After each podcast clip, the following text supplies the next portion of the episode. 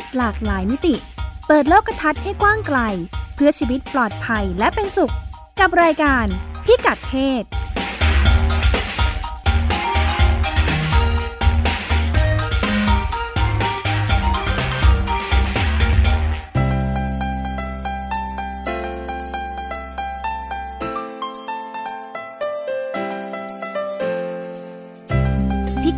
วันนี้ติดตามเรื่องเพศหลากหลายมิติกับเราได้ที่นี่ ช่วงเช็คอิน การลวนลามทางเพศไม่ได้เกิดแต่กับผู้หญิง ในหลายประเทศพบว่าผู้ชายจำนวนมาก เผชิญกับปัญหานี้ในที่ทำงาน เรื่องเพศไม่พลาด ติดตามงานสื่อสารความเข้าใจสิทธิทางเพศ ตามพรบความเท่าเทียมระหว่างเพศ พศ 2558 ในชุมชนเขตลาดกระบัง ด้วยความร่วมมือระหว่างกิจการสตรี และสถาบันครอบครัว และมูลนิธิอาสาสมัครเพื่อสังคม เรื่องเพศ เรื่องลูก ผู้หญิงที่เคยทำแท้งกับความรู้สึกผิดที่ติดอยู่ในใจวันหนึ่งเมื่อเป็นคุณแม่และอยากจะบอกเรื่องนี้กับลูก ควรทำอย่างไรดี ฟังมุมมองจากหมอโอ แพทย์หญิงจิราพรอรุณากูล จากคณะแพทยศาสตร์ โรงพยาบาลรามาธิบดี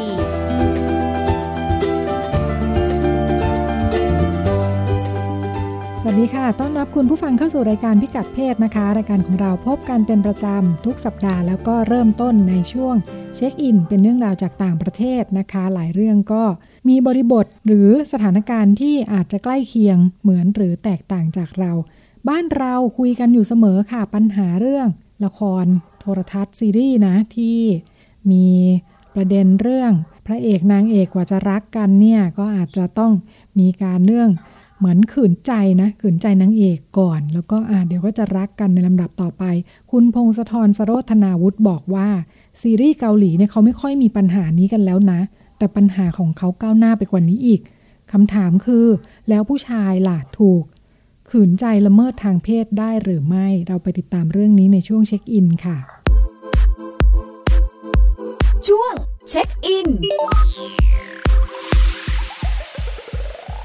สวัสดีค่ะ คุณพงศธร สวัสดีครับ คุณรัชดาครับ คุณพงศธรไปติดตามซีรีส์เกาหลีอะไรที่ไหนมา เรื่องใหม่ล่าสุดครับ ยังอยู่ใน Netflix ยังไม่จบ ผมก็ยังไม่ได้ดู อ้าวค่ะ แต่เป็นประเด็นแต่เป็นประเด็นค่ะเป็นเป็นประเด็นเป็นข่าว ทั้งข่าว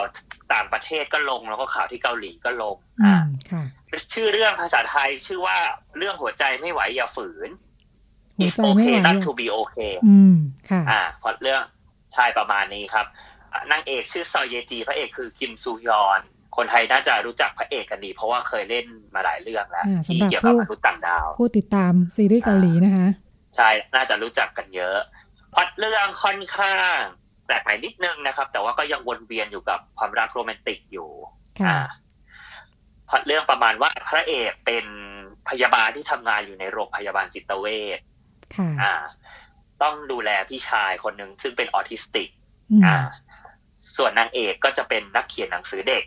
แต่ว่านางเอกมีบุคลิกเป็นบุคคลที่ค่อนข้างต่อต้านสังคมถ้าพูดเป็นภาษาไทยก็คือจะเป็นคนค่อนข้างตรงๆแรงๆขวางโลกงี้ อ่า ประมาณนี้เห็นแก่ตัวสนใจแต่เรื่องตัวเองอ่าพอเรื่องก็จะวนเวียนอยู่กับโรงพยาบาลจิตเวชเรื่องโรคทางจิตเวชแล้วก็เรื่องความสัมพันธ์ของพระนาง ฟังดูก็ไม่น่าจะมีอะไรแต่ว่ามันก็มีครับ คุณรัชดามันก็มีขึ้นมา ก็คือช่วงต้นเดือนที่ผ่านมาเดือนนี้เดือนเจ็ดเนาะต้นเดือนที่ผ่านมาประมาณอาทิตย์ที่แรกอาทิตย์แรกเลยครับ วันที่หกวันที่เจ็ดมีผู้ชมละครเรื่องนี้ อ่ามันลงฉายในเกาหลีด้วยในทีวีปกติ แล้วก็ลงฉายใน Netflix ให้ต่างชาติได้ดู คนเกาหลีเนี่ยแหละครับ ส่งเรื่องส่งคำร้องไปยังหน่วยงานกำกับสื่ออารมณ์คล้ายๆกสทชบ้านเขาค่ะอ่า ส่งเรื่องไปบอกว่า ซีรีส์เรื่องเนี้ย มีฉากล่วงละเมิดทางเพศล่วงละเมิดผู้ชายนะอืมอ่า คือมันเป็นฉากในตอนแรกๆเนี่ยครับ ที่นางเอกเจอกับพระเอกแล้วคือ พระเอกกำลังแต่งตัวอยู่ในห้องแต่งตัวของโรงพยาบาลค่ะ อ่า ลี่ยนชุดธรรมดาปกติ อยู่ดีๆนางเอกก็บุกเข้าไป บุกเข้าไปในห้องแล้วก็เห็นพระเอกไม่ใส่เสื้ออ่า ก็ไปรูปๆคำๆหุ่นพระเอก ชมว่าหุ่นดีเอาเขาเป็นอะไรกันนั้นเนี่ย ในในเรื่องนี้เขาเป็นอะไรกันกันไม่ได้นางเอกน่าจะมาหาหมอ ค่ะอ่าเห็นพระเอกไม่ใส่เสื้อก็เข้าไปรูปๆคำๆชมหุ่นพระเอกว่าหุ่นดีจัง อ่าอืมดู พระเอกก็บอกว่าอึดอัดรู้สึกอึดอัดแล้วก็บอกให้หยุดทำเดี๋ยวนี้นะป ในระมาณในนี้เรื่องราวนี่คือไม่ได้รู้จักกันมาก่อนใช่ไหมในในในเนื้อเรื่องเนี่ยอ่าในเนื้อเรื่อง อันนั้นน่าจะรู้จักกันมาระดับหนึ่งแล้วแต่ยังคงไม่ยังไม่ได้สนิทสนมกันค่ะ อันนี้ยังไม่ได้ดูเหมือนกันยังไม่รู้ว่าตอนนั้นคิดประมาณไหน แต่เป็นเป็นเสร็ซีจนปุ๊บซีนที่เป็นปัญหาเนี่ยนะซีนที่เป็นปัญหาค่ะกับอีกหลายๆซีนครับ เป็นเอ่อนางเอกจะชอบพูดออกมาตรงๆ พูดออกมาตรงๆเลยว่า อยากนอนกับพระเอก อืมค่ะ คือเป็นนางเอกที่มีอารมณ์แบบรุนแรงนิดนึงคือค่ะอยู่ดีๆก็โผล่ขึ้นมาว่าเมื่อไหร่นายจะมานอนกับฉันสักทีอืมอ่าคืออยากมีเซ็กด้วย อ่า แล้วก็แบบพูดเต๊าะพระเอกเรื่อยค่ะๆอ่า พูดเต๊าะว่าดูจากข้างหลังของนายนี่หุ่นดีเซ็กซี่จังเลย อะไรอย่างนี้ค่ะก็มีฉากอย่างนี้เรื่อยๆ ประมาณนี้ครับอืมเอ่อคนเกาหลีที่เขาดู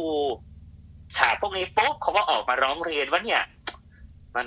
ละล่วงละเมิดทางเพศชัดๆเลยนะมเออทำไมไม่ถึงมองไม่มองมุมนี้บ้างล่ะ ซีรีส์พยายามทำให้ดูเป็นเรื่องตลกหรือเปล่ากับปัญหาเหล่านี้อืมนะครับค่ะประมาณนี้ค่ะอ่า คนไทยคนไทยที่อ่านข่าวนี้ก็ก็ก็ชมว่าเออเกาหลีนี่ก็ดูแบบก้าวหน้าไปอีกระดับระดับหนึ่งเหมือนกันคือเขาก้าวไปจุดหนึ่งที่ว่ามุมมองว่าผู้ชายเองก็ถูกล่วงละเมิดทางเพศได้ ถ้าเกิดคนไทยบ้านเราออกมาบอกถ้าบ้านเราเกิดมีซีรีส์ลักษณะนี้ออกมานี่ ผลจะเป็นยังไงเนาะก็อาจจะคนดูฟินนิดนึงได้เห็นฉากผู้ชายถอดเสื้อพระเอกอะถออัดนนั้นเสื้ออันนั้นมักจะเป็นจุดขายของเรื่อง แต่ว่าอ่เราป็นจุดยังขายก็ยังไม่เห็นบทแบบนี้ของนางเอกเนาะอืมไม่ค่อยยังไม่ค่อยเห็นเนาะค่ะ แต่ว่าที่ว่าถ้านางเอกกำลังพยายามนึกลองลองนึกสลับไปสลับมา ถ้าเกิดว่าอ่าสมมุติว่าเป็นละครบ้านเรานะ แล้วคนที่พูดแบบนี้เป็นผู้ชายเนี่ย อ่า จะมีเรื่องไหมก็จะน่าดูจะไม่มีดีเรื่องอยู่นะนะ อ่าถ้าถ้าเออถ้าคนที่พูดแบบนี้เป็นผู้ชายพูดกับผู้หญิงว่าอืมเมื่อไหร่จะมานอนด้วยอยากมีอะไรโน่นกันนี่นั่นเนี่ยนะเอเอออ น่าจะมีเรื่องเหมือนกัน อ่า ของเราเพราะว่าที่โวยวายน่าจะกันเป็นอยู่ปัก็ญหาประเด็นเรื่องข่มขืนเรื่องอะไรใช่ไหมคะ ใช่ครับค่ะเอ่อทีนี้ฝั่งหนึ่งก็บอกว่าผิดนะซีรีส์พยายามฉายภาพประเด็นเรื่องล่วงละเมิดทางเพศให้เป็นเรื่องตลก อ่าค่ะแต่อีกฝั่งหนึ่งก็บอกว่า นางเอกเป็นพวกต่อต้านสังคมอยู่แล้วอะก็เลยเป็นคนตรงๆ แรงๆแบบนี้ ก็อาจจะอ่าตั้งใจให้มันดูผิดปกติ ใช่ไหมอาจจะอ่าอาจจะตั้งใจให้แบบเป็นเป็นคนที่แบบคุกคามชาวบ้านค่ะอ่าพูดค่ะจาแบบพูดจาแบบไม่เคยเดินถึงสิทธิคนอื่นอ่าครับค่ะประมาณนี้อืมเนื้อเรื่องที่เขาก็พยายามเถียงกันอยู่ แต่ว่าตัวซีรีส์ก็ยังฉายต่อครับเออแม้ว่าค่ะจะมีข้อโต้แย้งก็ยังฉายต่อไม่ได้มียังไม่ได้ถูกระงับฉายอะไรก็ตามอ่า แต่ทีนี้ก็ไปดูปฏิกิริยาผู้ชมฝั่งไทยเองก็บอกว่าเออก็ก็เหมือนว่านางเอกเป็นดูเป็นคน fierce fierce ดีเนาะคนภาษาวัยรุ่นเรียก fierce fierce คือแบบเป็นคนตรงๆแรงๆดีเนาะอะไรแบบนี้ครับ ก็เป็นประเด็นประเด็นว่ากันอย่างนี้ไปอ่า ทีนี้เรามาชวนคิดชวนคุยนิดนึงครับ เรื่องประเด็นเรื่องล่วงละเมิดทางเพศในผู้ชายมีจริงหรือเปล่า ค่ะล่วงละเมิดทางเพศก็เนี่ยเนาะคุกคามทางวาจาทางสายตาใช่ก็ได้ไม่จำเป็นต้องเป็นการข่มขืนนะ ใช่ใช่ไหมทั้งร่างค่ะกายทั้งจิตใจครับผมปกติเวลาเราพูดถึงล่วงละเมิดทางเพศหรือว่า sexual harassment เนี่ย ถ้าสมมติพูดในมุมทั่ว ๆ ไป ผู้หญิงเราจะนึกภาพไม่ออกเลยว่าจะโดนที่ไหน อืม หมายถึงอะไรคะสถานที่เกิดเหตุอ่อผู้สถานที่เกิดเหตุ เพราะว่าประเด็นเรื่องข่มขืนอะไรพวกเนี้ยมันมันเกิดได้หลายที่ค่ะอ่า มันจะเป็นประเด็นกว้างๆมากๆ คือไม่เฉพาะเจาะจง แต่เขาบอกว่าประเด็นเรื่องร่วงละเมิดทางเพศเนี่ยครับ ถ้าเป็นผู้ชายเนี่ย ที่ที่เกิดเยอะที่สุด ส่วนใหญ่อยู่ในที่ทำงาน อันนี้อันผู้นี้ชายหมัมากยถึจะงถูกล่วงฮะข้อมูลจากไหนคะอ่าข้อมูลจากอเมริกาครับอันนี้อ๋อค่ะคือหาของเกาหลีเกาหลีไม่เจออ่าข้อมูลสำรวจเนาะข้อมูลสำรวจของของอเมริกาขึ้นมาจากสำนักข่าว CNBC ค่ะอ่าค่ะเขาบอกว่าที่ที่เจอเยอะที่สุดคือที่ทำงานครับผมอืมแล้วก็เจอเพิ่มขึ้นเรื่อยๆ ทุกปีเลย ค่ะ อ่า เราเราๆผู้ชายเราเราสิบเปอร์เซ็นไว้ทำงานเนี่ยแหละ โดนโดนกันทั้งนั้น อ่าอืม ประเด็นที่เขาสนใจก็คือว่าทำไมประเด็นเนี้ยมันถึงพูดคุยกันน้อยมาก ไม่ว่าจะเป็นในเชิงงานวิจัยก็ตามหรือว่าสังคมสื่อกระแสหลักพวกนี้ไม่ค่อยพูดถึง คือเขาบอกว่าหนึ่งคือเหยื่อเองนะครับ หรือว่าคนที่ถูกล่วงละเมิดทางเพศเนี่ย มักจะไม่ค่อยออกมาพูด อ่า แล้วก็มันเป็นเรื่องค่านิยมของสังคมด้วยแหละ ที่ว่าผู้ชายเนี่ย ต้องเข้มแข็งต้องไม่อ่อนแอ อ่า ถ้าไปแบบสมมุติตัวเองถูกล่วงละเมิดขึ้นมา ถ้าไปรายงานให้บริษัทรู้ ก็จะดูแบบไม่แมนไม่เท่แล้วก็ถ้าไปรายงานขึ้นมาเนี่ยรู้สึกว่ามันเป็นเรื่องน่าอาย แล้วเขาบอกว่าหนังโป๊เองหรืออะไรก็ตามเนี่ยครับสังคมเองก็ยังมองว่าไม่คิดว่าดีเหรอ อ่า คือหนังโป๊หลายเรื่องมันชอบฉายภาพว่า ลูกน้องชายมีเซ็กกับเจ้านายหญิงนะครับมันก็เลยเกิดสังคมก็เลยตั้งคำถามว่ารู้สึกไม่ดีเหรอ ถ้ามีเจ้านายมาจีบคือก็ยังยังมองบน บนมุมมองว่าผู้ชายได้เปรียบ อย่างนี้ใช่ไหมผู้ชายได้เปรียบถ้าค่ะหากผู้หญิงขอมีเซ็กด้วย อ่าค่ะ ผู้ชายอ่ฝ่ายไม่ดีไม่เป็นฝ่ายได้เปรียบไม่มีอะไรเสียหายอะผู้ชายไม่มีอะไรเสียหายในเรื่องเพศ มีประสบผู้ชายการไม่ณ์มีอะไรเสียมีประสบการณ์ยิ่งเยอะยิ่งดีเรื่องเพศ อย่างนี้ใช่ไหมอ่า วิธีอ่าคิดใช่ค่ะเป็นมุมเป็นมุมมองแบบนี้เหมือนเดิมครับค่ะผมอ่า แต่เขาก็บอกด้วยว่าเอาเข้าจริงแล้วเนี่ยครับ ผู้ชายเองก็จำนวนหนึ่งนะครับ ไม่รู้ว่าตัวเองกำลังถูกล่วงละเมิดทางเพศด้วยซ้ำ คือตัวเลขมันอาจจะเยอะกว่านี้แหละ แต่ว่าถ้าเป็นกรณีว่าถูกผู้หญิงล่วงละเมิดเนี่ย ก็จะไม่รู้ว่ากำลังถูกล่วงละเมิดอยู่อ่าอย่างเช่นในซีรีส์นะครับ ถ้าเราดูแบบไม่คิดอะไรก็อาจจะมองได้ว่านางเอกกำลังแค่ชมพระเอกเฉยๆอ่า หรือเปล่า ก็ดีนี่เขาแล้วมันชก็มเป็นปัญหาใช่ไหมว่าแบบอ่าเออเขาชมหุ่นดีจ้างอย่างนี้อ่าแล้วก็ถึงขั้นเอามือรูปเลยเนี่ยฮะ อันนี้ก็เยอะนิดนึงนะอ่าเขา ก็อาจจะมองได้ว่าเขาชมอ่าแต่ค่ะแต่ในอีกมุมหนึ่งเขาบอกว่าเขามองกลับกันว่าผู้ชายไม่ค่อยมีเซนเรื่อง sexual harassment จริง ๆ ครับอืมคืค่ะอไม่รู้ว่าตัวเองถูกล่วงละเมิด แล้วก็ไม่รู้ด้วยซ้ำว่าตัวเองไปล่วงละเมิดชาวบ้านเขาด้วย อืมค่ะ อ่า คือค่อนข้างมีเซนเรื่องพวกนี้ต่ำเพราะฉะนันก็เลยไม่รู้ว่าสิ่งที่ตัวเองตัวเขาพูดมา คือเขาล่วงละเมิดตัวเองหรือเปล่า แล้วก็ไม่รู้ว่าสิ่งที่ตัวเองพูดออกไปคือ ตัวเองอะไปล่วงละเมิดเขาหรือเปล่า อ่า ซึ่งเขาบอกว่ามันมีหลากหลายรูปแบบ ไม่ว่าจะเป็นคำพูดทางวาจาที่มันจะเกิดขึ้นในที่ทำงานนะครับ ก็ที่เห็นกันอย่างในซีรีส์หรือบางทีก็แบบบังคับเออมันมีข่าวเหมือนกันว่าเจ้านายบังคับให้ลูกน้องชายนะครับมาที่บ้านบังคับให้ไปเที่ยวไปดื่มไปเดทด้วยกัน หรือบังคับให้มีเพศสัมพันธ์เพื่อแลกงานประมาณนี้ครับ ผมค่ะคือฟังฟังดูเนี่ย ฟังเหมือนเป็นปัญหา คนรุ่นใหม่ไม่น่าจะเจอ อ่า เจอไหมเขาบอกว่าเขาบอกว่าหลังยุคมีทูมาอืมมีทูมันค่ะมีประมาณปี 2017 ใช่ไหมฮะค่ะเป็นขบวนการเคลื่อนไหวเรียกร้องสิทธิผู้หญิงหญิงคราวนี้ ก็เป็นประเด็นเรื่องล่วงละเมิดทางเพศก็ถูกพูดถึง อ่า ผู้ชายเองก็มีผู้ชายเองก็ออกมาพูดบางส่วน แต่ว่าคนรุ่นใหม่เนะครับ ก็ยังรู้สึกว่าโดยเฉพาะผู้ชายเนี่ย ก็รู้สึกรู้สึกว่าต้องทนทนไปก็ตามถึงแม้จะรู้สึกไม่ค่อยสบายใจ ถ้าเป็นล่วงละเมิดทางเพศในที่ทำงานเพราะว่า ยังไงก็ตามเราต้องพึ่งพารุ่นพี่ที่ในที่ทำงาน หรือว่าเจ้านายในที่ทำงานให้สอนงานให้ ฟังอย่างนี้ก็อ่าเหมือนไม่ต่างกันหรือบางปัญหาของผู้หญิงกับผู้ชายก็ดูไม่ครับต่างกัน เพราะว่าอ่าดูไม่ผู้หญิงต่างกันเลยครับผู้หญิงเองก็มีความคลุมเครือ เวลาเกิดกรณีอืมละเมิดทางเพศใช่ไหมว่าแบบเอ๊ะแบบนี้ใช่หรือเปล่า เออเขาไม่ได้คิดอะไรไหมเราคิดมากไปเองหรือเปล่ามันก็จะเป็นความลังเลแบบนี้ ใช่ครับ ทีนี้มันมีข้อข้อมูลหนึ่งน่าสนใจเขาบอกว่า คนที่ไม่แมนอะ จะโดนล่วงละเมิดเยอะกว่าคนที่แมนแมนไม่แมนในที่ดีไม่ได้หมายถึงรสนิยมทางเพศนะครับ แต่หมายถึงบทบาททางเพศของเขาไม่ค่อยตรงกับสิ่งที่สังคม ทั่วทั่วๆไปสังคมแบบชายเป็นใหญ่คาดหวัง อย่างเช่นว่าผู้ชายคนนี้ชอบผู้หญิง ชอบเพศตรงข้าม แต่ว่าสนับสนุนสิทธิสตรีสนับสนุนความหลากหลายทางเพศอะไรอย่างเงี้ยครับ ผู้ชายที่มีลักษณะแบบเนี้ย มักจะถูกล่วงละเมิดในล่วงละเมิดทางเพศในที่ทำงานมากกว่าผู้ชายที่แบบ anti เกย์ หรือ anti ความหลากหลายทางเพศ คือหมายถึงว่าการแสดงออกที่ดูเป็นผู้ชายมาก ๆ อันเนี้ยใช่จะไม่โดนละเมิดทางเพศโกดกลัวมันชกจะทำให้เอาไหมเอออาจจะแบบว่าไปยุ่งด้วยเดี๋ยวแกจะชกเอาไหมอะไรอย่างนี้ใช่ไหมอ่าผมผมมองได้ว่ามันอาจจะเป็นมุมที่ว่า คือเขาเขาก็ค้นหาดูว่าไอ้ sexual harassment หรือว่าในที่ค่ะทำงานเนี่ยมันเหมือนเป็นเหมือนเป็นการกดขี่รูปแบบหนึ่งนะครับ โดยที่ผู้มีอำนาจจะกดขี่ผู้มีอำนาจน้อยกว่า ค่ะคือคือเหมือนเป็นการล้อเลียนแล้วก็เหมือนทำให้แบบกดใช้อำนาจเข้ามากดดัน ต้องมั่นใจว่าคนที่ถูกใช้อำนาจจะไม่สู้อะอืมต้องมั่นใจแบบนั้นจริค่ะงๆครับค่ะก็เลยก็เลยไปก็เลยไปเล่นงานกับพวกพวกผู้ชายหรือว่าคนที่ค่อนข้างสนับสนุนสิทธิทางเพศนะครับ ก็เลยคือคืออย่ามองว่าคนที่สนับสนุนเรื่องพวกเนี้ย ไม่แมน มันก็เลยเป็นประเด็นอย่างนี้อย่างนี้ขึ้นมาว่าตกลงแล้วในที่ทำงานเนี่ย เราต้องปรับตัวไหมหรือยังไง และทำไมกลุ่มคนเหล่านี้ถึงต้องโดน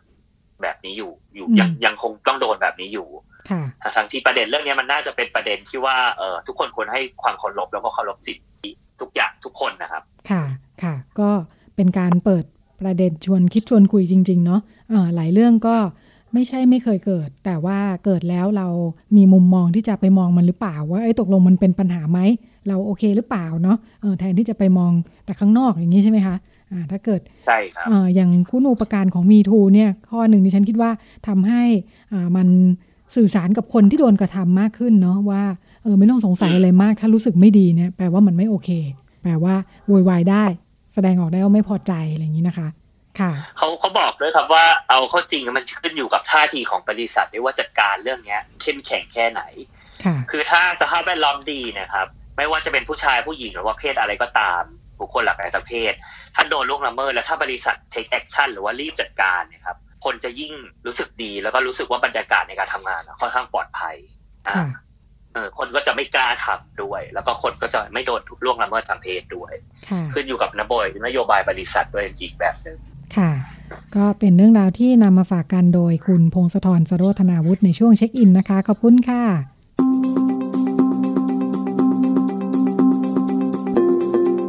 รื่องเพศไม่พลาด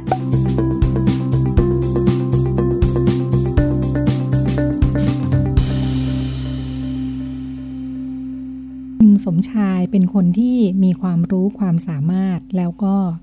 รักงานในตำแหน่งเลขานุการ แต่ว่าพอไปสมัครงานที่บริษัทแล้วบริษัทบอกว่าตำแหน่งเลขานุการเนี่ยเขารับเฉพาะผู้หญิงนะคะ ส่วนคุณมิกกี้ คุณมิกกี้เป็นผู้หญิงข้ามเพศ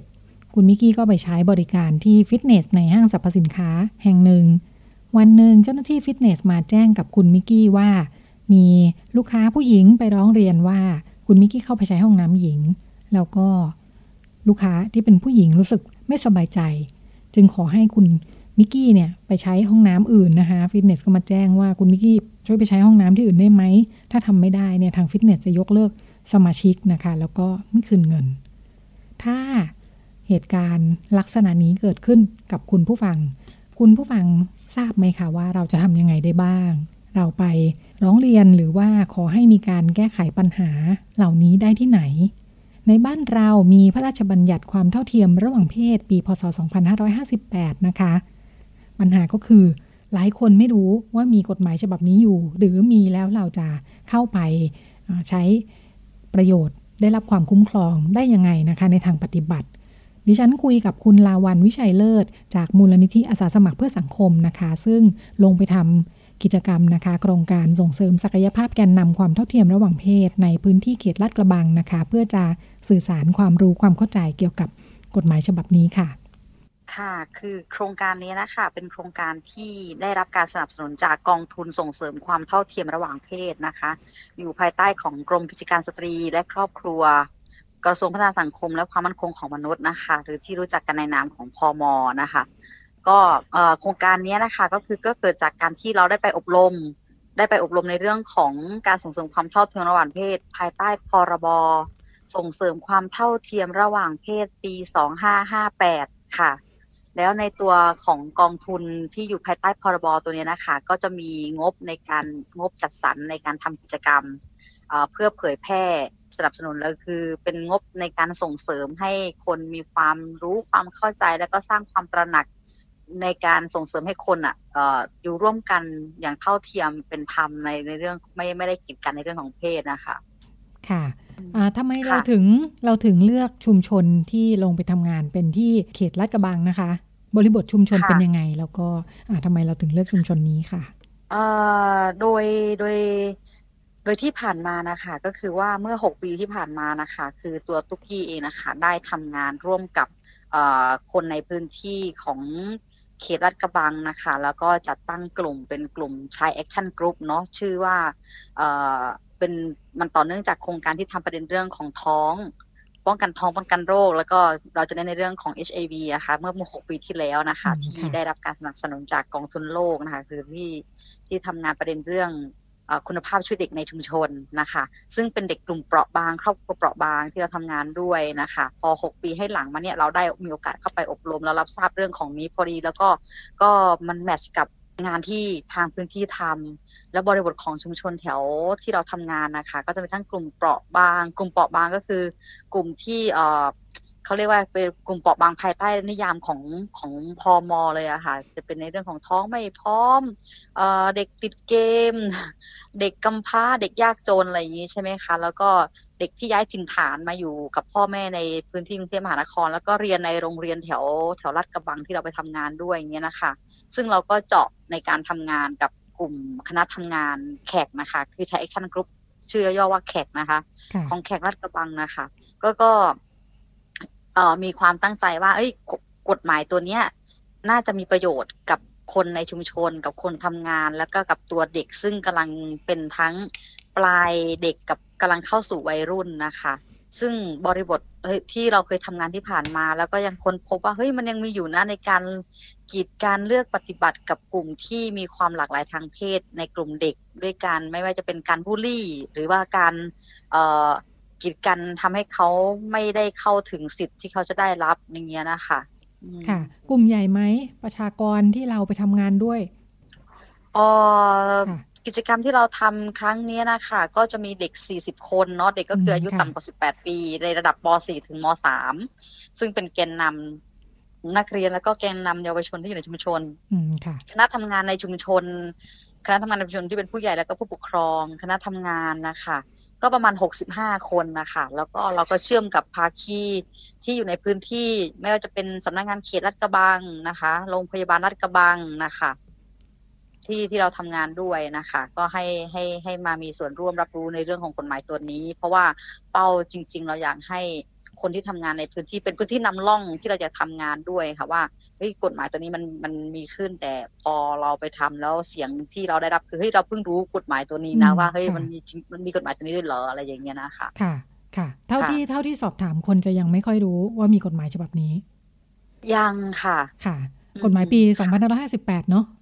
ด้านหนึ่งใช่ก็ถือค่ะว่าค่อนข้างใหม่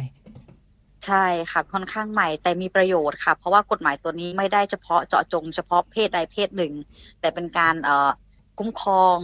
คุ้มครองดูแลเอ่อคนทุกเพศทุกวัยด้วยอะค่ะ ไม่ใช่แค่ผู้หญิงหรือผู้ชายหรือเพศทางเลือกอย่างเงี้ยค่ะ ค่ะ จากตอนที่ค่ะเอ่อลงไปสื่อสารกับอ่ากลุ่มเป้าหมายเราเนาะคนที่เราจะไปทำงานด้วย ว่าแบบเอ้ยเราจะไปคุยเรื่องพรบฉบับนี้เนี่ยเขาว่ายังไงกันค่ะบ้างจากที่แบบเอ้ยไม่รู้จักเลยว่ามีกฎหมายฉบับนี้ด้วย พอได้ยินชื่อแล้วเขาว่าไงบ้างอันดับแรกค่ะเขาก็เขาก็จะรู้จักเขาก็จะรู้จักแค่ว่ามันมีกฎหมายคุ้มครองเด็กใช่ไหมคะอืค่ะเอ่อกฎหมายเอ่อ การเปลี่ยนคำนำหน้านามอะไรอย่างนี้ใช่ไหมคะค่ะแต่พอเราไปไปพูดถึงกฎหมายนี้เขาก็เฮ้ย เป็นเรื่องที่ใหม่มากเลยนะ เราไม่รู้เลยว่ามันมีกฎหมายตัวนี้ค่ะเออ แล้วแล้วพอเราพอมีทางวิทยากรทางกรมนะคะ ไปให้ความรู้ในรายละเอียดของกฎหมายใช่ไหมคะ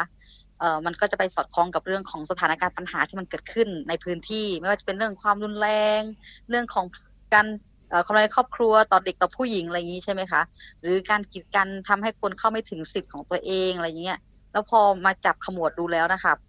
ทางนักสังคมนะคะว่าเออกฎหมายตัวนี้มีประโยชน์นะที่เราจะสามารถมีอีกช่องทางหนึ่งนะที่คนจะเลือกใช้กฎหมายตัวนี้ได้อย่างเงี้ยนะคะ ค่ะอืมเอ่ออยากเล่าทุกให้คนเล่าก็แปลกใจอืมอืมค่ะค่ะอ่าอยากให้เล่าให้ฟังค่ะว่าอ่าเวลาเราลงไปจัดกิจกรรมเนอะรูปแบบมันเป็นยังไงบ้าง แล้วก็มีฝ่ายใครยังไงเข้ามาเกี่ยวข้องบ้างค่ะ ค่ะ ตอนที่ลงไปทำกิจกรรมนะคะ ก็คือเราก็เชื่อก่อนที่จะเกิดกิจกรรมขึ้นนะคะ ก็มีการปรึกษาหารือในพื้นที่ว่าเอ้ยสนใจที่จะทำกิจกรรมเผยแพร่ กฎหมายตัวนี้ให้กับ กลุ่มเด็กแล้วก็คนทำงานในชุมชนทราบไหม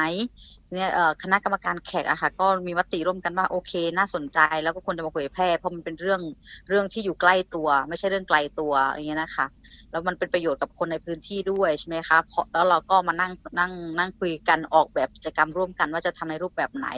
แล้วประกอบกับทางของกองทุนส่งเสริมความเท่าเทียมระหว่างเพศนะคะ ก็ มีงบประมาณสนับสนุนให้นะคะ ในเรื่องของการทำกิจกรรมใช่ไหมคะ แล้วก็เราก็เลยวางแผนกันว่าเรางั้นทำสองวันทำสองวันคือเป็นลักษณะลักษณะของค่ายอย่างเงี้ยใช่ไหมคะ ให้เด็กแล้วก็คุณครูรวมถึงกรรมการชุมชนผู้ปกครองมาได้มีส่วนร่วมในการอยู่ร่วมกันสองวันหนึ่งคืนอย่างเงี้ยค่ะ ก็จะเป็นรูปแบบของการกระบวนการนะคะเราจะเติมในเรื่องของสิทธิมนุษยสิทธิมนุษยชนขั้นพื้นฐานนะคะ เรื่องของสิทธิเด็กเรื่องของ gender เอ่อ บทบาทหญิงชายเนาะให้เห็นปูพื้นฐานให้เข้าใจร่วมกันก่อนนะคะ เสร็จแล้วเราก็มาเจาะในเรื่องของกฎหมายส่งเสริมความเท่าเทียมระหว่างเพศปี 2558 เนี่ยนะคะว่ามีการคุ้มครองดูแลดูแลยังไงบ้าง มีกลไกยังไงบ้าง ซึ่งก็หน่วยงานที่ทำงานร่วมกันนะคะ เพื่อให้เกิดกิจกรรมนี้ขึ้นมาก็จะมีของคณะกรรมการบริหารกองทุนนะคะ แล้วก็ทางหน่วยงานภาคภาครัฐก็จะเป็นของ กองทุนกรมกิจการสตรีและครอบครัวค่ะ ก็จะมีโรงพยาบาลเข้ามาร่วมให้ความรู้เรื่องของความรุนแรงด้วยนะคะ ว่าความรุนแรงมันมีผลกระทบต่อเด็กผู้หญิง หรือทุกเพศทุกวัยยังยังไงบ้างอะไรอย่างเงี้ยนะคะ แล้วก็ทางเขตนะคะเขตก็จะเข้ามาเชื่อมในเรื่องของพัฒนาชุมชน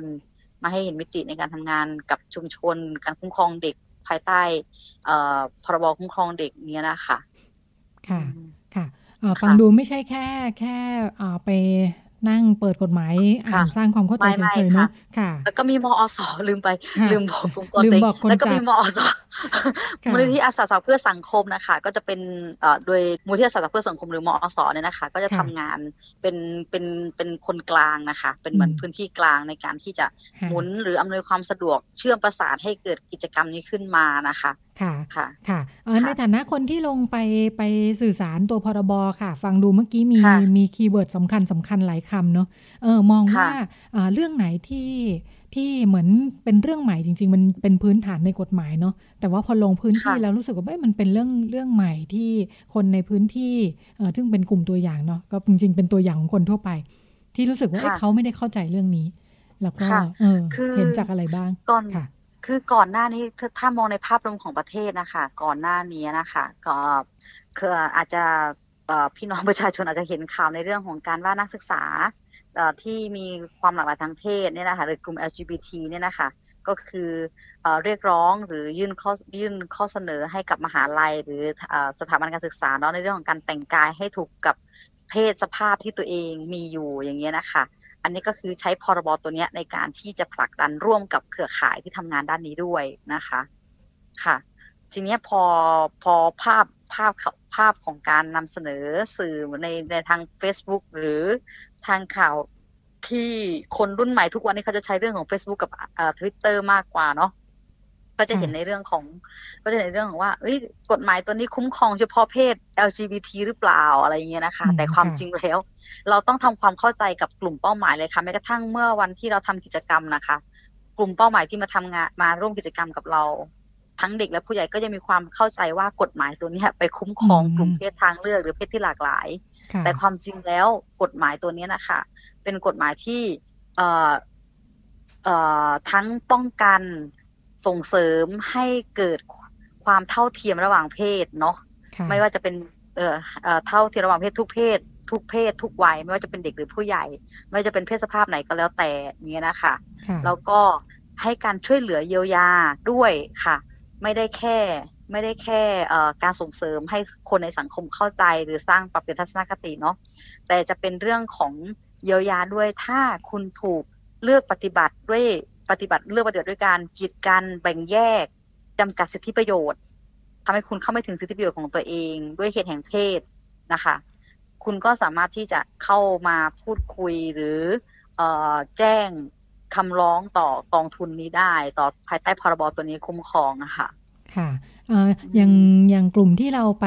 ทำกิจกรรมด้วยพอเขารู้ว่ามีการคุ้มครองแบบนี้เนี่ยเออมันมีประเด็นปัญหาอะไรที่ถูกหยิบยกมาพูดถึงในในช่วงทำกิจกรรม หรือว่าหลังใหม่ไหมคะว่าแบบว่าเออเรื่องแบบนี้เกิดขึ้นแต่ว่าไม่เคยรู้มาก่อนว่ามีกฎหมายที่คุ้มครองเขาได้ด้วย พอจะมีตัวอย่างไหมคะก็จะมีมีน้องมีน้องนะคะ แกก็น้องนักนักนักเรียนระดับชั้นมสามนะคะ ก็แลกเปลี่ยนในวง ในในวงที่เรากำลังทำกิจกรรมกันนะคะว่า เออเนี่ยเพื่อนที่อยู่ในเพศสภาพที่ที่โดนเพื่อนล้อก็คือ ล้อจนกระทั่งเข้าไปสู่ขั้นของการทำให้เขาอับอายเสียใจมีเอ่ออย่างเงี้ยนะคะเพราะว่าจิตใจเนาะเอ่อถ้าเราใช้ศัพท์ของสมัยนี้ก็คือการบูลลี่กันนะคะ ระหว่างระหว่างกันในโรงเรียนใช่ไหมคะเอ่อแต่เขาไม่รู้ว่าจะ ขอความช่วยเหลือจากใครได้บ้าง หรือจะขอปรึกษาใครได้บ้าง สิ่งที่เขาทำได้ก็คือการตอบโต้ด้วยวาจาแทนเพื่อนอะไรอย่างเงี้ยนะคะอาจจะล้ออีตุ๊ดอีกระเทยอะไรอย่างเงี้ยนะคะมีแม้กระทั่งคำว่าอีกระเทยควายอะไรอย่างเงี้ยเออก็คือน้องๆเขาก็จะสะท้อนออกมาผ่านการแลกเปลี่ยนในวงด้วย แล้วก็เรามีกระบวนการให้เขาเล่นละคร สะท้อนในเรื่องของการเลือกปฏิบัติด้วยอะไรอย่างเงี้ยนะคะก็ก็ก็น้องก็สะท้อนออกมาได้ได้ผ่านตัวละครแล้วทำให้เห็นมิติว่าเฮ้ยสังคมยังมีความเข้าใจผิด ในเรื่องของออมีความเข้าใจผิดในเรื่องของว่าเพศเพศทางเลือกหรือเพศที่หลากหลาย หรือผู้หญิงผู้ชายที่มีสถานะหรืออำนาจที่ด้อยกว่าอะไรเงี้ยนะคะ เป็นอีกจำพวกหนึ่งก็จะมีการแบ่งแยกกันอยู่อย่างเงี้ยนะคะจำกัดสิทธิ์ของเขาอยู่ทำให้มันลดทอนคุณค่าของความเป็นมนุษย์ เหมือนกันอะไรอย่างเงี้ยนะคะ ค่ะ เอออย่างเวลาเราเราไปทำงานสื่อสารแล้วก็ดึงประเด็นต่างๆ เหล่านี้ขึ้นมาคุณทุกกี้ ทุกเรื่องคงไม่สามารถจะแบบแก้ปัญหาได้ด้วยการมาที่ตัวคณะกรรมการเลือกปฏิบัติ หรือว่าใช้กฎหมายทุกอย่างเนาะบางเรื่องก็เป็นเรื่องในชุมชนอะไรเงี้ยค่ะเเวลาเราไปจัดกิจกรรมอย่างเงี้ยมันทำให้เห็นทางออกไหมว่าในชุมชนเองหรือว่าน้องๆที่เขาเจอปัญหาเนี่ย เขาจะมีวิธีแก้ปัญหายังไงได้บ้างเบื้องต้น ก่อนที่แบบจะถึงขีดสุด จนต้องมาที่กระทรวงอะไรอย่างนี้ค่ะ อ่าค่ะ คือเรื่องคือการทำงานนะคะเราไม่ได้ทำแค่เฉพาะกับกลุ่มเด็กเนาะเราทำงานทั้งกับแกนนำในในชุมชน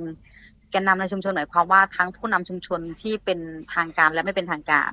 นะคะ ที่เด็กไว้วางใจ แล้วก็ทำงานร่วมกับโรงเรียนคุณครูที่มีความเข้าใจแล้วก็ตระหนักในเรื่องของความเท่าเทียม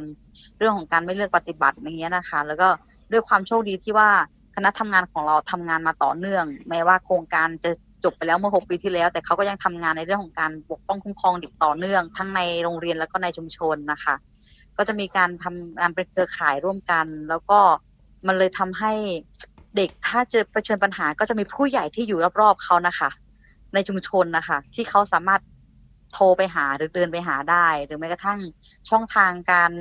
ขอคำปรึกษาเรื่องสุขภาพอะไรอย่างเงี้ยนะคะ ทางโรงพยาบาลรัฐกระบังเองก็มีหน่วยในการลงทั้งพื้นที่ด้วยอย่างเงี้ยใช่ไหมคะ แล้วก็เปิดเอ่อเฟซเปิดเพจในการที่รับเรื่องร้องเรียนจากน้องๆได้อย่างเงี้ยนะคะ ก็จะมีสแตนบายตลอดเวลาอะไรเงี้ยนะคะค่ะทำกิจกรรมดูเหมือนทำทำทั้งกลุ่มเยาวชนแล้วก็ผู้ใหญ่ด้วยแยกกันใช่ไหมคะทั้งสองกลุ่มเวลาทำกิจกรรมเอ่อทำร่วมกันเลยค่ะเรียนรู้ร่วมกันเลยค่ะ ค่ะค่ะเวลาเวลา เวลาทำกิจกรรมเราเห็นความต่างของของรุ่นคนไหม มันมีผลไหมเรื่องความเข้าใจเรื่องอสิทธิทางเพศเรื่องความเท่าเทียมเนี่ย คนอายุเยอะกับคนรุ่นใหม่เนี่ยมันต่างกันไหมคะต่างค่ะ เป็นยังไงบ้างค่ะต่างค่ะ เพราะว่าอย่างเด็กรุ่นใหม่อะเขาจะ เขาจะสลายความเป็นเพศแล้วเนาะถ้าถ้าจากกิจกรรมที่เราทำนะคะเขาจะสลายความเป็นเพศเขาจะไม่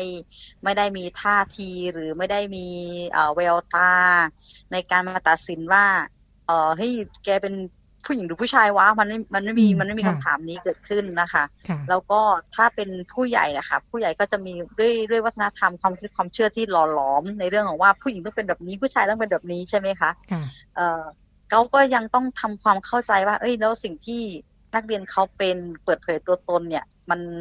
มีผลกระทบอะไรยังไงไหมก็จะเห็นท่าทีเรื่องของคุณครูอาจจะคุณครูบางคนเนาะครูบางคนนะคะก็ยังยังต่อสู้กับความคิดของตัวเองอยู่อย่างเงี้ยนะคะ ในเรื่องเอ๊ะมันจะใช่ไหมแต่ก็ยังมีการสะท้อนเรื่องของกรอบเพศออกมาให้เห็นชัดว่า ผู้ชายต้องเป็นแบบนี้ผู้หญิงต้องเป็นแบบนี้ แต่ถ้าใครเป็นเพศทางเลือกก็คือเปลี่ยนเบนอันนี้คือบางทีเด็กก็ ใช้คำพูดที่ยังไม่ถูกต้องเนาะค่ะ ยังไงบ้างคะเช่นถ้าเป็นกระเทยหรือตุ๊ดหรือทอม หรือคนที่รักเพศเดียวกันหรือเพศอื่นๆนะคะเขาก็ยังจะพูดว่า เนี่ยเป็นคนเบี่ยงเบนทางเพศเออซึ่งในในเวทีนั้นนะคะ เราก็ต้องมาทำความเข้าใจว่าไอ้คำว่าเบี่ยงเบนอะ มันมีมันมีความหมายในแง่ลบนะคะ แล้วก็ทำความเข้าใจกับกลุ่มในวันนั้นเลยนะคะ ว่า เออเออเรื่องของเออเพศนะคะ ตั้งแต่เกิดเพศกำเนิดคืออะไร เพศกำเนิดมีเพศมีอวัยวะเพศหญิงอวัยวะเพศชายใช่ไหมคะแต่ถ้าเพศสภาพหรือสิ่งที่เขาได้เลือกแล้ว ตามรสนิยมของเขานะคะ อันนี้ไม่ผิดไม่ใช่เบี่ยงเบนไม่ใช่โรคแต่เป็นในสิ่งเป็นสิทธิที่เขาคิดและเลือกแล้วว่าเนี่ย ฉันจะเป็นแบบนี้นะคะค่ะค่ะ มีตัวอย่างที่ความเข้าใจที่ชัดเจนไหมอย่างเช่นกลุ่มที่อาจจะผู้ใหญ่เนาะที่คุณทุกกี้บอกว่าเออเขาเขามีกรอบอีกแบบหนึ่งไม่เข้าใจหรอกว่ามันมันมีเพศ ที่หลากหลายมีมันไม่ได้ต้องเป๊ะผู้หญิงผู้ชายแบบนี้ในกิจกรรมมันสามารถทำให้เขาเกิดความเข้าใจใช้กระบวนการของ gender ค่ะใช้กระบวนการใช้กระบวนการของ gender equality อะค่ะ ก็คือว่าความเท่าเรื่องของเรื่องของกรอบหญิงกรอบชายเนาะก็คือเป็นกระบวนการระดมก่อนนะคะ ว่าถ้าเมื่อพูดถึงผู้หญิงผู้ชายแล้วพวกคุณคิดถึงอะไรอย่างนี้ใช่ไหมคะ ก็จะแบ่งกลุ่มแล้วก็ ผู้ใหญ่เองก็ต้องอยู่ในกลุ่มเด็กด้วยอย่างเงี้ยนะคะ ก็ระดมระดมออกมาเสร็จปุ๊บก็ค่อยแล้วก็ทำความเข้าใจในเรื่องของโครงสร้างวัฒนธรรมความคิดความเชื่อ ในการเอ่อเราก็ตั้งคำถามกับเขานะคะ ว่าใครเป็นคนบอกเหรอคะว่าผู้ชายต้องเป็นแบบนี้ ผู้หญิงต้องเป็นแบบนี้อ่าผู้ชายต้องมีความเข้มแข็งอดทนกล้าหาญเป็นผู้นำแล้วเราก็ตั้งคำถามนะคะ ว่าแล้วผู้หญิงเป็นแบบนี้ได้ไหมอะไรอย่างเงี้ยนะคะเขาก็เห็นว่าเอ้ยผู้หญิงก็เป็นได้ แล้วผู้ผู้หญิงก็ต้องอ่อนแออ่อนโยนอ่อนหวาน แล้วผู้ชายเป็นได้ไหม ให้ให้เขาเห็นในเรื่องของว่านั่นคือสิ่งที่ทุกคนมีอยู่แล้ว ไม่ได้ไม่ได้ระบุว่าต้องเป็นเพศชายหรือเพศหญิงเท่านั้นนะคะ แม้กระทั่งเรื่องอาชีพนะคะ เรื่องอาชีพ อาชีพทำไมผู้หญิงเข้าถึงอาชีพได้น้อยกว่าผู้ชายในเรื่องของการใช้แรงงาน เพราะอะไรอะไรเงี้ยนะคะก็ให้เห็นในมิติว่ามันมีความเสี่ยงยังไงบ้าง ต่อสุขภาพ เราโยงไปถึงเรื่องของสุขภาพค่ะ เราไม่ได้โยงถึงเรื่องของเพศ แต่ถ้าผู้หญิงต้องไปขับ Grab Food หรือไปทำงานก่อสร้างมันมีผลต่อสุขภาพยังไงทำไมถึงต้องเอาผู้ชายอะไรอย่างเงี้ยนะคะให้เขาเห็นในเรื่องตรงนี้ แต่ถ้าเอ่อเอ่อในเรื่องของการอยู่ร่วมกันอย่างเงี้ยนะคะ ไม่ว่าจะเป็นเพศที่หลากหลาย อยู่ร่วมกับเราได้ไหมอะไรอย่างเงี้ยนะคะ อืมค่ะแล้วสุดท้ายก็เคลียร์เคลียร์ในเรื่องของ keyword ด้วยนะคะ เพราะว่าพอวันแรกที่เราทำกระบวนการกันนะคะ เด็กเด็กและเด็กๆจะเรียก เพศ LG กลุ่ม LGBT คนที่มีความหลากหลายทางเพศว่าเพศที่สามนะคะวันแรกวันแรกพอเราก็เคลียร์เคลียร์กันวันที่สองสิ่งที่เปลี่ยนนะคะสำหรับเด็กแล้วก็คนที่เข้าร่วมเลยค่ะคือก็เข้าใจแล้วก็ให้ให้เขาถอดบทเรียนออกมาว่าสิ่งที่เขาได้เรียนรู้คืออะไรเงี้ยนะคะเอ่อก็เห็นว่าคือเขาก็เปลี่ยนในเรื่องของเออมันคุณค่าของความเป็นคนไม่ได้อยู่ที่เพศหญิงหรือเพศชาย แต่อยู่ที่เราจะคนคนคนเหมือนกันใช่ไหมคะ แล้วก็ กลุ่มที่เขาเรียกว่าเพศที่สามก็เปลี่ยนเป็นเรียกว่าเป็น LGBT อย่างเงี้ยนะคะค่ะเขาจะตระหนักในเรื่องของการใช้ภาษาเนาะที่จะไม่ไปกดทับอะไรอย่างเงี้ยนะคะ อืมค่ะค่ะเออแสดงว่า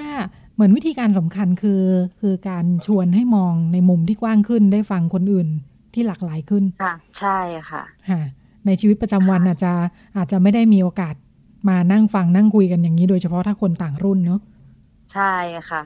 คุณครูก็พอหลังจากเสร็จกิจกรรมค่ะ ทางเรามีการให้ทำแผนเนาะว่าเออแล้วความรู้ที่เราได้สองวันเนี้ยเขาอยากจะ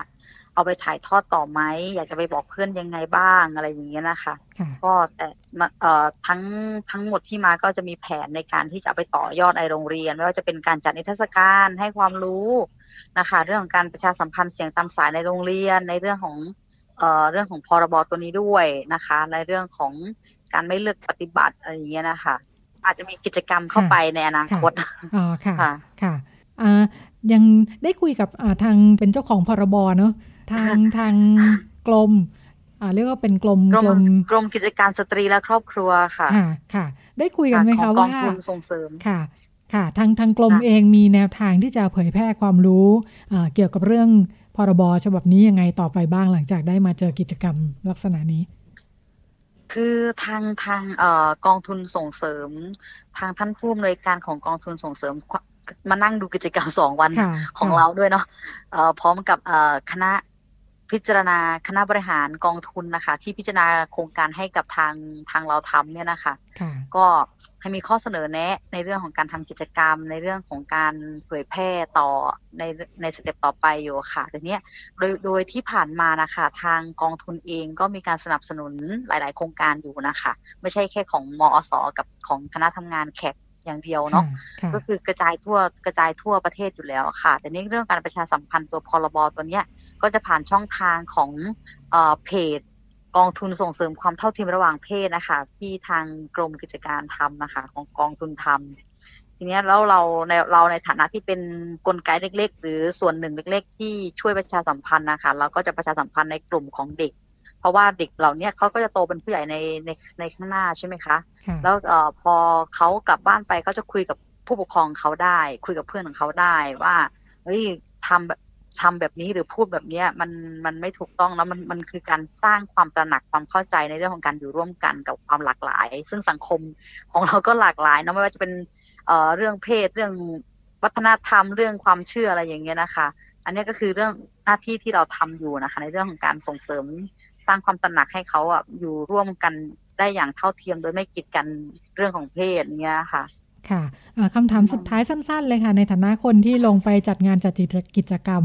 ประทับใจอะไรจากการลงไปทำกิจกรรมครั้งนี้บ้างค่ะ คือประทับใจในศักยภาพของเด็กนะคะ แล้วก็คุณครูผู้ปกครองเอ่อแล้วก็เอ่อคณะทำงานในชุมชน เครือข่ายทั้งโรงพยาบาล เขตแล้วก็เอ่อคณะ ทำคณะกรรมการของกองทุนรวมถึงเจ้าหน้าที่ของกองทุนนะคะ คือเราจัดในช่วงเสาร์อาทิตย์เนาะแล้วก็จัดเต็มเต็มสตรีมมากเลยค่ะก็คือเอ่อตั้งแต่เช้าจนถึงเย็นนี้นะคะ เต็มพิกัดทั้งสองวันเลยอย่างเงี้ยแล้วก็ต่อด้วยภาคค่ำอีกคือทั้งหมดก็อยู่กับเราไม่ไม่ไม่ไปไหนเงี้ยนะคะจึงทำให้รู้สึกว่าเฮ้ยมันมันคือความสำคัญให้ความสำคัญกับสิ่งที่เอ่อเราเรากำลังช่วยกันสร้างพื้นที่ให้กับเด็กทั้งเด็ก เด็กกลุ่มเปราะบางที่อยู่ในชุมชนเนาะแล้วก็เด็กที่อยู่ในระบบโรงเรียนด้วยอย่างเงี้ยนะคะ ให้เขาได้ได้รู้ว่าเฮ้ยเขาก็มีสิทธินะต่อให้เขาเป็นเด็กแต่เขาก็มีสิทธิ์เหมือนกันในการที่จะได้รับการปกป้องคุ้มครองดูแล แล้วก็ในการรับรู้ข่าวสารข้อมูลเรื่องนี้นะคะ แล้วคุณครูเองก็ให้ความสำคัญในเรื่องของการเออพาเด็กมา แล้วก็อยู่กับเราทุกกระบวนการนะคะ ก็คือทำให้เรารู้สึกว่าเราจะสามารถ ร่วมงานต่อในอนาคตได้ในเรื่องของการไป action ในระดับพื้นที่เล็ก ๆ ของเขา ไม่ว่าจะเป็นโรงเรียนหรือชุมชนนะคะและนั่นก็เป็นเสียงจากคุณลาวันวิชัยเลิศนะคะ มูลนิธิอาสาสมัครเพื่อสังคมที่มาคุยให้เราฟังถึงการทำงานเพื่อพยายามอุดช่องว่างช่องโหว่นะคะ เมื่อเรามีกฎหมายที่ให้ความคุ้มครองสิทธิ์แล้ว แต่ว่าถ้าเราไม่รับรู้ว่ามีกฎหมายมีการคุ้มครองนี้อยู่นะคะ เราก็อาจจะเสียสิทธิ์ไปนะคะ คุณผู้ฟังสามารถติดตามเรื่องกฎหมายพรบความเท่าเทียมระหว่างเพศได้นะคะ ที่แฟนเพจของกรมกิจการสตรีและสถาบันครอบครัวนะคะกระทรวงการพัฒนาสังคมและความมั่นคงของมนุษย์ค่ะ ในช่วงนี้หมดเวลาแล้วนะคะ แล้วก็เราไปกันต่อในช่วงถัดไปค่ะ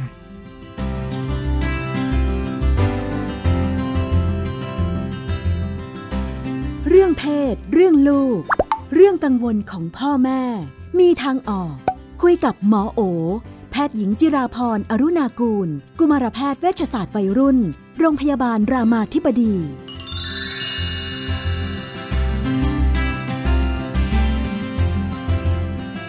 ในช่วงเรื่องเพศเรื่องลูกนะคะ ดิฉันอยู่กับคุณหมอโอ สวัสดีค่ะ สวัสดีค่ะ พี่นุ่นสวัสดีท่านผู้ฟังค่ะ ค่ะ เราก็มีปัญหาเรื่องในครอบครัวสารพันมาบอกทั้งเรื่องกุ๊กกิ๊กไปจนถึงเรื่องหนักต้องปรึกษาคุณหมอด้วย วันนี้เป็นประเด็นของคุณแม่ คุณแม่บอกว่าเคยผ่านประสบการณ์ทำแท้งตอนช่วงวัยรุ่นเนาะ ตอนนี้มีลูกสาว ลูกสาวตอนนี้อายุหกขวบแล้ว ก็รู้สึกว่าไม่รู้จะรู้สึกยังไงกับกับเหตุการณ์ที่ผ่านมาเนาะ กับการทำแท้งของตัวเองในช่วงอดีตเนี่ย ด้านหนึ่งก็รู้สึกผิดเนาะที่เออลูกคนแรกเขาไม่ได้เกิดมาเนี่ย อีกด้านหนึ่งก็รู้สึกว่าเออมันก็ ก็น่าจะดีนะ เพราะตอนนั้นรู้สึกไม่พร้อมมาก ๆเลย ที่จะมีลูก อืม แต่ว่าตอนลูกคนเนี้ยที่ลูกคนปัจจุบันนี้อยู่เนี่ย เออ ก็เป็นลูกที่มีตอนที่ตัวเองรู้สึกว่าพร้อมแล้วก็อยากจะเลี้ยงดู แต่ก็เลยเนี่ยแหละด้วยความก้ากึ่งก้ากึ่งแบบนี้เนาะค้างคาใจ แต่ก็อยากจะบอกเรื่องนี้กับลูกมันควรบอกไหมบอกได้ไหมบอกเมื่อไหร่ดี บอกตอนลูกอายุเท่าไหร่เขาถึงจะเข้าใจ เขาจะไม่เข้าใจหรือเปล่า อืม ก็ ถามว่าควรบอกไหมเนี่ยมันขึ้นอยู่กับปัจจัยหลายอย่างนะคะ หลักๆก็คือคุณแม่ก็จะต้องทำความเข้าใจกับตัวเองว่า การที่เราจะบอกเนี่ยเรามีความตั้งใจอะไร เราคิดว่ามันจะเกิดประโยชน์อะไร กับการที่เราเล่า ซึ่งบางครั้งมันก็เกิดประโยชน์เนาะมันก็เป็นเหมือนกับอุทาหรณ์มันก็เป็นเหมือนกับลูกก็เรียนรู้จากบทเรียนชีวิตของแม่เนาะก็ขึ้นกับว่าเราอะจะบอกด้วยวัตถุประสงค์อะไร แต่ถ้าเราบอกด้วยวัตถุประสงค์คือเราอยากให้ลูกกลัว จะได้ไม่เป็นเหมือนเรา อะไรอย่างเงี้ย อันเนี้ยอาจจะต้องกลับมาคุยกับตัวเองก่อนใหม่ก่อนว่า เอ๊ะ ถ้าเรามีวัตถุประสงค์แบบนั้นเนี่ย การเล่าของเรามันอาจจะส่งผลอีกแบบ คือแทนที่ลูกจะได้เรียนรู้บทเรียนชีวิตของแม่ลูกอาจจะกลายเป็นรู้สึกว่าแบบแม่แบบเอามาขู่ทำให้ไม่อยากให้เกิดขึ้น สิ่งเกิดขึ้นคือเวลาที่มันเกิดขึ้นกับลูกจริง ๆ ซึ่งสมมติว่ามันก็เกิดขึ้นกับชีวิตลูกเหมือนกันเนี่ยเราอาจจะเป็นคนที่ลูกไม่ได้มาเล่าอะไรให้ฟัง แม้มันขึ้นอยู่กับวัตถุประสงค์ว่าเรามีความตั้งใจอะไรหรือมีเป้าหมายอะไรที่เราอยากเล่าให้ลูกฟัง กับสองก็คือวิธีการเล่า ว่าเราเล่าให้มันออกมาเป็นรูปแบบแบบไหน ถ้าเราเล่าออกมาเป็นกับเรื่องที่ว่าเราคิดว่ามันเป็นเรื่องที่เกิดขึ้นได้ มันก็เป็นสิ่งที่เราเรียกว่าเป็นความ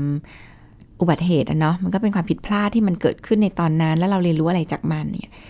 ลูกอาจจะได้ประโยชน์สิ่งเกิดขึ้น แต่ถ้าเราเล่าออกมาเป็นลักษณะ ขู่ให้กลัว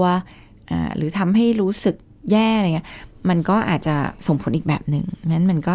ขึ้นอยู่กับวิธีการเล่าด้วยนะคะ และอีกอันที่หมอจะบอกก็คือมันขึ้นกับความสัมพันธ์ด้วย ความสัมพันธ์ที่ดีเนี่ย เวลาเล่าให้กันฟังแบบนี้มันก็จะพร้อมที่จะเข้าใจเห็นใจ support ยอมรับ แต่ถ้าความสัมพันธ์มันแย่สมมติเนาะ แล้วเราก็เล่าให้ลูกฟังเวทขู่ลูกด้วยว่าเนี่ยฉันเจอมาแบบเนี้ยฉันอยากให้แกเจอแบบนั้นหรอกมันจะทำให้ลูกรู้สึก หมดศรัทธา รู้สึกอะไรกับแม่ในเชิงลบเพราะฉะนั้นมันขึ้นอยู่กับหลายปัจจัยว่าเราควรจะเล่าไหมอ่าเพราะฉะนั้นคุณแม่ก็อาจจะต้องมาตกตะกอนของตัวเองก่อน ว่าเราควรจะเล่าไหมเราจะเล่าเพราะอะไรมันที่สำคัญคือ เราเราจะเล่าสิ่งนี้ไม่ใช่เพื่อตัวเราเนาะ ไม่ใช่เพื่อเราระบายมันออกไปแล้วเรารู้สึกดี โดยที่ไม่ได้คิดถึงว่าอีกฝั่งหนึ่งจะต้องรับกับอะไร แต่การเล่าเนี้ยจริง ๆ มันเป็นการเล่าเพื่ออีกฝั่งหนึ่งหรือเปล่า ว่าเขาจะได้เรียนรู้อะไร เพราะการเล่าเพื่อระบายตัวเราออกมาเนี่ยมันไม่ต้องใช้เด็กอะกำแพงก็เล่าออกมาได้ หรือจิตแพทย์หรือเล่าให้พระแม่ชีอะไรที่มันจะแบบทำให้มีคนสักคนฟังเรื่องราวของเราแล้วเรารู้สึกดีขึ้น แต่ถ้าเล่าให้ลูกฟังเนี่ยมันหมอคิดว่ามันต้องมีวัตถุประสงค์คือ มาทำให้เกิดอะไรในชีวิตลูกที่ดีขึ้นด้วย ลองตกตะกอนกับตัวเองถามว่าอายุเท่าไหร่ที่ควรเล่า ถ้าให้หมอแนะนำหมอคิดว่าควรจะเป็นวัยรุ่น เพราะนั่นแปลว่าเป็นเรื่องที่เขาควรจะได้ประโยชน์ จากสิ่งที่เราเล่านะคะ วัยเด็กเนี่ยเขาฟังไปเขาก็ไม่เข้าใจ แถมบางทีก็กลัว แล้วบางทีก็ ตัดสินโอ้ดีไม่ดีถูกผิด เพราะว่าเขาก็จะอยู่กับสิ่งที่มันยังค่อนข้างตรงไปตรงมา ไม่ได้มีความเข้าใจด้านสิ่งที่มันมีความซับซ้อน ปัญหาที่มันมีเบื้องหลังหลายอย่างนะคะเพราะฉะนั้นหมอแนะนำว่าถ้าจะเล่าก็เล่าเมื่อเขาโตขึ้น เล่าด้วยความรู้สึกอยากถ่ายทอดประสบการณ์ เล่าด้วยความรู้สึกอยากให้ลูกเข้าใจว่าสิ่งนี้เกิดขึ้นได้ และแม่จะพร้อมสปอร์ตเสมอ ไม่ได้เล่าที่ทำให้เกิดความกลัว ความรู้สึกแย่ ความรู้สึกผิดบาป ความรู้สึกว่าไม่อยากมันไม่อยากให้เกิดซ้ำกับลูกเราอะไรเงี้ย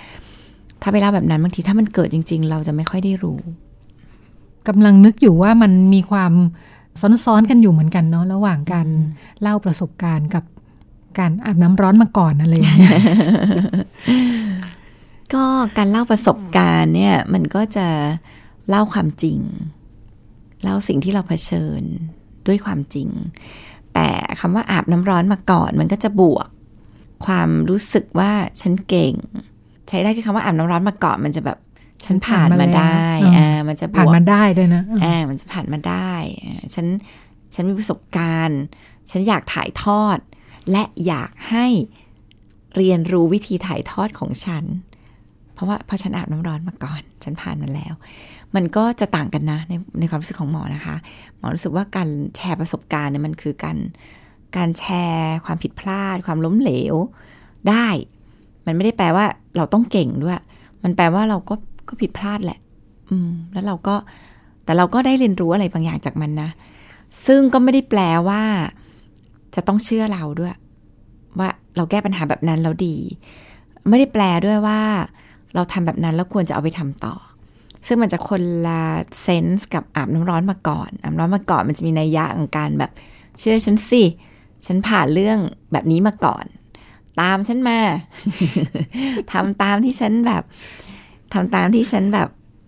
ทำแหละ เดี๋ยวก็รอดอะไรเงี้ยเออน้ำร้อนสมัยก่อนมันก็ไม่เหมือนน้ำร้อนสมัยนี้เนาะพ่อพ่อแม่แม่เขาทำใจกันยังไง เวลาพูดกับลูกแล้ว สามารถตั้งหลักว่าไม่ต้องเชื่อก็ได้เนี่ย ปกติมันจะไม่มีเป้าแบบนี้ใช่ไหม พ่อแม่พูดเนี่ยอยากให้ลูกเชื่อเนาะอ่าใช่ มันมีหลักพี่นุ่นก็คือ มันต้องมีหลักว่า เวลาที่เราสอนลูกเนี่ย เราไม่ได้สอนเพื่อให้เขาได้ผลลัพธ์ เราไม่ได้สอนให้เขาจบว่าเขาจะคิดแบบนี้ แต่เราอยากสอนเพื่อให้เขามีความคิดที่หลากหลายหนึ่งในสิ่งที่เราสอนน่ะเป็นหนึ่งในวิธีคิดเท่านั้นเอง หนึ่งในสิ่งที่เราทำก็ไม่ได้แปลว่าทำแล้วถูก ในยุคปัจจุบันหรือในวิถีของเขา เขาอาจจะไม่ได้เลือกอย่างนี้ก็ได้ เพราะเขาไม่ได้รู้สึกแบบนั้นในวันที่เขาเผชิญกับมันจริงๆนั้นหมอก็คิดว่าเวลาที่เราสอนลูกเราก็ตั้งเป้าว่า เราอยากสอนวิธีคิด ถ้าเราอยากสอนวิธีคิดเราจะไม่โกรธเวลาที่เขาคิดไม่เหมือนเรา เราจะไม่โกรธที่เขาไม่ทำตามที่เราบอก แต่เราสอนให้เขาได้มุมมอง วิธีคิดที่หลากหลาย เพื่อเขาได้ไปต่อในแบบของเขา ซึ่งมันก็ไม่ง่ายหรอก เพราะพ่อแม่เนี่ยมันก็มักจะมีสิ่งที่คิดว่าใช่ สิ่งที่อยากให้ลูกไป สิ่งที่อยากให้ลูกแบบทำอยู่แล้ว ก็พยายามตั้งสติกับ balance กัน แล้วก็ยอมรับความเป็นธรรมดาของเราด้วยนะ ที่บางทีเราก็ไม่ได้แบบโอ้โหทำได้หรอก ทุกครั้งว่าแบบโหเราจะพูดให้เขาแบบได้วิธีคิดจริง ๆ ในล่าสุดก็เพิ่งเจอกับตัวเองก็ทันตัวเองด้วยแล้วก็เลยได้เห็นว่า รู้สึกสังเกตหลังๆ ลูกก็ขี้เกียจซ้อมเปียโน เราก็พูดแบบเหมือนกับจะทำให้เกิดวิธีคิดนะ ยังไงดีอะลูก ถ้าหนูไม่ชอบมันจริง ๆ เนี่ย เราก็จะหยุดไหมเออ มันก็เลือกได้นะ แม่ก็มีหน้าที่ทำให้หนูได้ลองอะไรหลาย ๆ อย่าง แล้วก็ถึงเวลาก็หนูก็เลือกได้อะแต่ใจมันไม่ใช่อย่างนั้นเลยพี่พี่พี่ทุนใจเนี่ย มันแบบคืออยากให้ที่บ้นซ้อมมีไงเปียโน ลงทุนไปแล้วเรียนมาแล้วเนี่ย เรียนมาแล้วลงทุนมาต้องเยอะ ที่บ้านก็มีเปียโนแล้ว แต่น้ำเสียงเมื่อกี้ที่เล่าก็ดูมีสติอยู่นะอ่าคะน้ำเสียงดูแบบดูเหมือนมันมันนางฟ้าแต่ใจมันไม่ใช่พี่นุ่นแล้วแล้วพักหนึ่งเนี่ย มันก็ไม่ได้ออกมาเป็นแบบนั้น พักหนึ่งเนี่ย มันก็ออกมาเป็นแบบ อืม ก็หนูก็เลือกได้ลูกถ้าอะไรที่เราคิดว่าเราไม่อยากทำแม่ก็จะไม่ลงทุนไปอีก เนื้อออกไหมหลุดคำนี้หเริ่ลุดออกมาจนได้อ่ามันเริ่มออกมาแบบ ออกมาเป็นสิ่งที่เราคิดไว้แล้วอยากเป็นให้เขาคีเรีย์ยนเวิร์ดต่เลยอทีเดียวอะไรอย่างนี้เออเป็นคีย์เวิร์ดเลยทีเดียว เพราะว่าจริง ๆ เราอะใจเราไม่ไปอย่างสิ่งที่เราอืมพยายามค่ะจะพูด เพราะใจเราจริงๆเราอยากให้เขาเราอยากให้เขาเรียนเป็นโนอยู่พี่พี่นุ่นพ่อแม่มันก็มีความคาดหวังแหละแล้วเรารู้สึกว่าเขาก็ทำได้ดีด้วยอะเออก็อยากให้เขา เรียนต่อแล้วเราก็เข้าใจไทยลูกเราว่ามันก็เป็นเด็กชอบทำอะไรตามความสนุกอะเราก็แค่รู้ว่าตัวเนี้ยเขาไม่สนุกมาก แต่เราก็มีความคาดหวังว่าเขาก็ยังแบบกัดฟันทำต่อหนะอะไรอย่างเงี้ยแต่พอใจใจมันไม่ได้เป็นสุดท้ายคำพูดมันก็หลุดออกมา มันก็หลุดออกมาว่า ก็ได้ลูกอะไรที่ถ้าแม่ลงทุนแล้วแล้วหนูรู้สึกว่ามันไม่ใช่มันมีก็ไม่อยากจะลงทุนกับมันต่อ เพราะว่า มันก็เสียเวลาแล้วก็เสียเงินเราด้วย เราก็ควรจะเก็บเงินไว้ทำสิ่งที่มันเป็นประโยชน์ แต่มันน้ำเสียงอะไรเนี่ย พี่นุ่นมันแบบ มันก็ทำให้ลูกสุดท้ายลูกก็ no I gonna play piano ต่อ คือมันก็ทำให้เขาก็เดินไปในทางที่เราก็อยากให้เดินแหละ แต่เราไม่รู้จริงอะว่ามันอยากเดินด้วยใจจริงหรือเปล่า เพราะว่าเราก็ทำแบบฟอสเขาในนิดไปแล้วอะ อืม แต่ว่าก็ไม่เป็นไร ตอนนี้ก็ยัง ยังรอดูต่อไป ว่าอะอย่างน้อยก็ยังดอมเดินไปอีกหน่อยว่าไม่ไหวจริงๆค่อยว่ากันอะไรอย่างเอาเงี้ยอย่างเคสอย่างเงี้ยคือ พร้อมจะเปิดให้แบบหยุดได้จริง ๆ เลย ใช่ไหมอืมสิ่งที่ควรจะเป็น สิ่งที่ควรจะเป็นก็อาจจะเป็นอย่างนั้น เพราะว่าเนอะเราก็เวลาที่เราหวังดีว่าเนี่ยมันดีอะ มันก็ไม่ได้แปลว่าดีกับลูกเราอะ เด็กทุกคนไม่ต้องเกิดมาเล่นเป็นโนเก่งอะหรือมีความสุขกับการเล่นเป็นโนอะเราคิดไปเองว่าเล่นเป็นโนจะดีกับลูกเรา แต่ว่าเด็กทุกคนมันไม่ได้เกิดมามีความสุขกับการเล่นเป็นโน เด็กควรจะเลือกเองขนาดนั้นเลยเหรอหมอโอพี่เชื่อว่าทุกคนน่ะจะนึกได้ว่าแบบมีอะไรที่ตอนเด็ก ๆ ฉันแบบทนมากเลยเพราะแล้วก็ถูสุดท้ายบังคับก็ให้ทำได้ แล้วมันดีเนาะพอถึงเออทุกวันนี้เราก็จะบอกเฮ้ยดีจังเลยที่ตอนนั้นเราแบบถึงจะเบื่ออดทนแต่เราก็ทำมาอดทนทำนะใช่ใช่มันควรจะมีโหมดนี้อยู่ด้วยยังไงมัในมันชีก็วิตมันก็ควรบาลานซ์ไม่ได้แปลว่า ไม่ชอบแล้วก็ไม่เอาเลย อย่างลูกเนี่ยหมอรู้ว่าไทยเขาเป็นเด็กทำอะไรด้วยความสุขความสนุก เพราะนั้นอะไรที่พอเริ่มไม่สนุกแล้ว คือแรกๆเป็นโนมันก็ชันเลนสนุกใช่ไหมพอเล่นไปสักพักมันก็เริ่มไม่ค่อยสนุกแล้วอะไรเงี้ยเราก็รู้แหละว่าแบบไม่ได้แปลว่าแบบอยากเลิกก็เลิกลูกเนี่ยเราก็พยายามจะทำให้เขายังแบบยังไปต่ออะ ทีเนี้ยมันไปต่อมันไม่ได้ด้วยวิธีอะพี่นุ่นมันก็ไม่ได้ได้ด้วยการแบบบังคับไงเพราะบางทีการบังคับให้ไปต่อ บางทีมันยิ่งทำให้ไม่อยากไปต่อ เพราะมันมันไม่ชอบความรู้สึกของการถูกบังคับ ไม่ได้เป็นจากการไม่ชอบสิ่งนั้นนะ ตอนนี้หมอก็เลยแบบใช้วิธีก็คือทำให้มันสนุก จากเดิมที่เรียนกับครูเฉยๆเนี่ย เราก็มีแอปอมีแอปเล่นเป็นโน ที่ทำให้มันดูเป็นเกมได้ด้วยอะซึ่งมันสนุกมากเลยนะ มันก็กดเป็นโนเสร็จมันก็จะตึ้งๆไปตามเสียงที่เรากดอ่าผ่านจบเพลง ได้สกอร์เท่าไหร่อะไรอะเราก็อย่างเงี้ยคือเราก็แบบไม่ปล่อยอะแต่เราก็ไม่ได้ใช้วิธีที่ทำให้มันแบบอึด อัดคับข้องอะมันก็ใช้วิธีแบบเชิงบวกแหละอืมมันก็ใช้วิธีทำให้รู้สึกดีกับสิ่งที่ทำอยู่ หรือแบบ ก็ชื่นชมอะไรที่เขาทำแล้วว่ามันมีความหมายกับเรายังไงเออเรารู้สึกดีที่เขาทำยังไง อันนี้ก็ก็ช่วยทำให้เด็กอย่างกระตึบกระดึบไปได้อะแต่ถ้าสุดท้ายเนี่ยเขารู้สึกว่ามันไม่ใช่จริง ๆ แล้วเขาอึดอัดกับมันจริง ๆ เนี่ยหมอเชื่อว่าตึงจะยอมรับมันนะอืเพียงแต่ก็ยอมรับเมื่อเรารู้สึกว่าเราก็ได้พยายามแล้วล่ะ แล้วหลายครั้งการยอมรับกับความเลิกพยายามเนี่ยหลายครั้งดีเพราะจริงแล้วลูกหมอเคยเลิกเลิกเรียนเป็นโนมาแล้วครั้งหนึ่ง ตอนนั้นนี่คือรู้เลยว่าเบื่อมาก ครูก็เอาไม่อยู่ด้วยลงไปนอนที่พื้นเลยตอนนั้นอาจจะเล็กด้วย แล้วเรียนเขาอาจจะไม่สนุกเรียนเดี่ยวเนาะห้าขวบกว่า ก็จำได้เลยว่าแบบเราเห็นแล้วว่าดูมันแบบมันไม่ใช่เลยอะก็เข็นอยู่พักหนึ่งนะ สุดท้ายเราก็ถามแล้วเราก็ตัดสินใจให้เขา ให้เขาหยุด อืม แล้วกลับมาอีก แล้วหลังฟื้นจากนั้คืนนชีพกลับมาไม่ยังไงหลังจากนั้นอืมเราก็เราก็พยายามไปทำให้เขาหนึ่งไปเรียนไปโรงพยาบาลเนี่ยมันมีพี่นักศึกษาแพทย์เล่นเป็นโน้ยคนไข้ฟังแล้วก็พาเขาไปยืนฟัง เราก็เปิดคลิปเด็กที่เล่นเป็นโนอันนี้เป็นความพยายามของแม่อยู่ใช่ไหมอ่าก็ยังแบบพยายามทำให้เขารู้สึกว่ามันมีมี exposure อะอืมก็เอามาให้เห็นแต่ไม่ได้ฟอร์สเลยนะ ไม่แบบ เนี่ยพี่เขาเล่นเก่งเนาะอะไรเงี้ยก็พาไปดูเฉย แล้ววันนี้เขาพูดขึ้นมาเองว่าเขาอยากกลับมาเล่นเป็นโนเราก็เลยทำให้เขาได้เรียน ก็ดู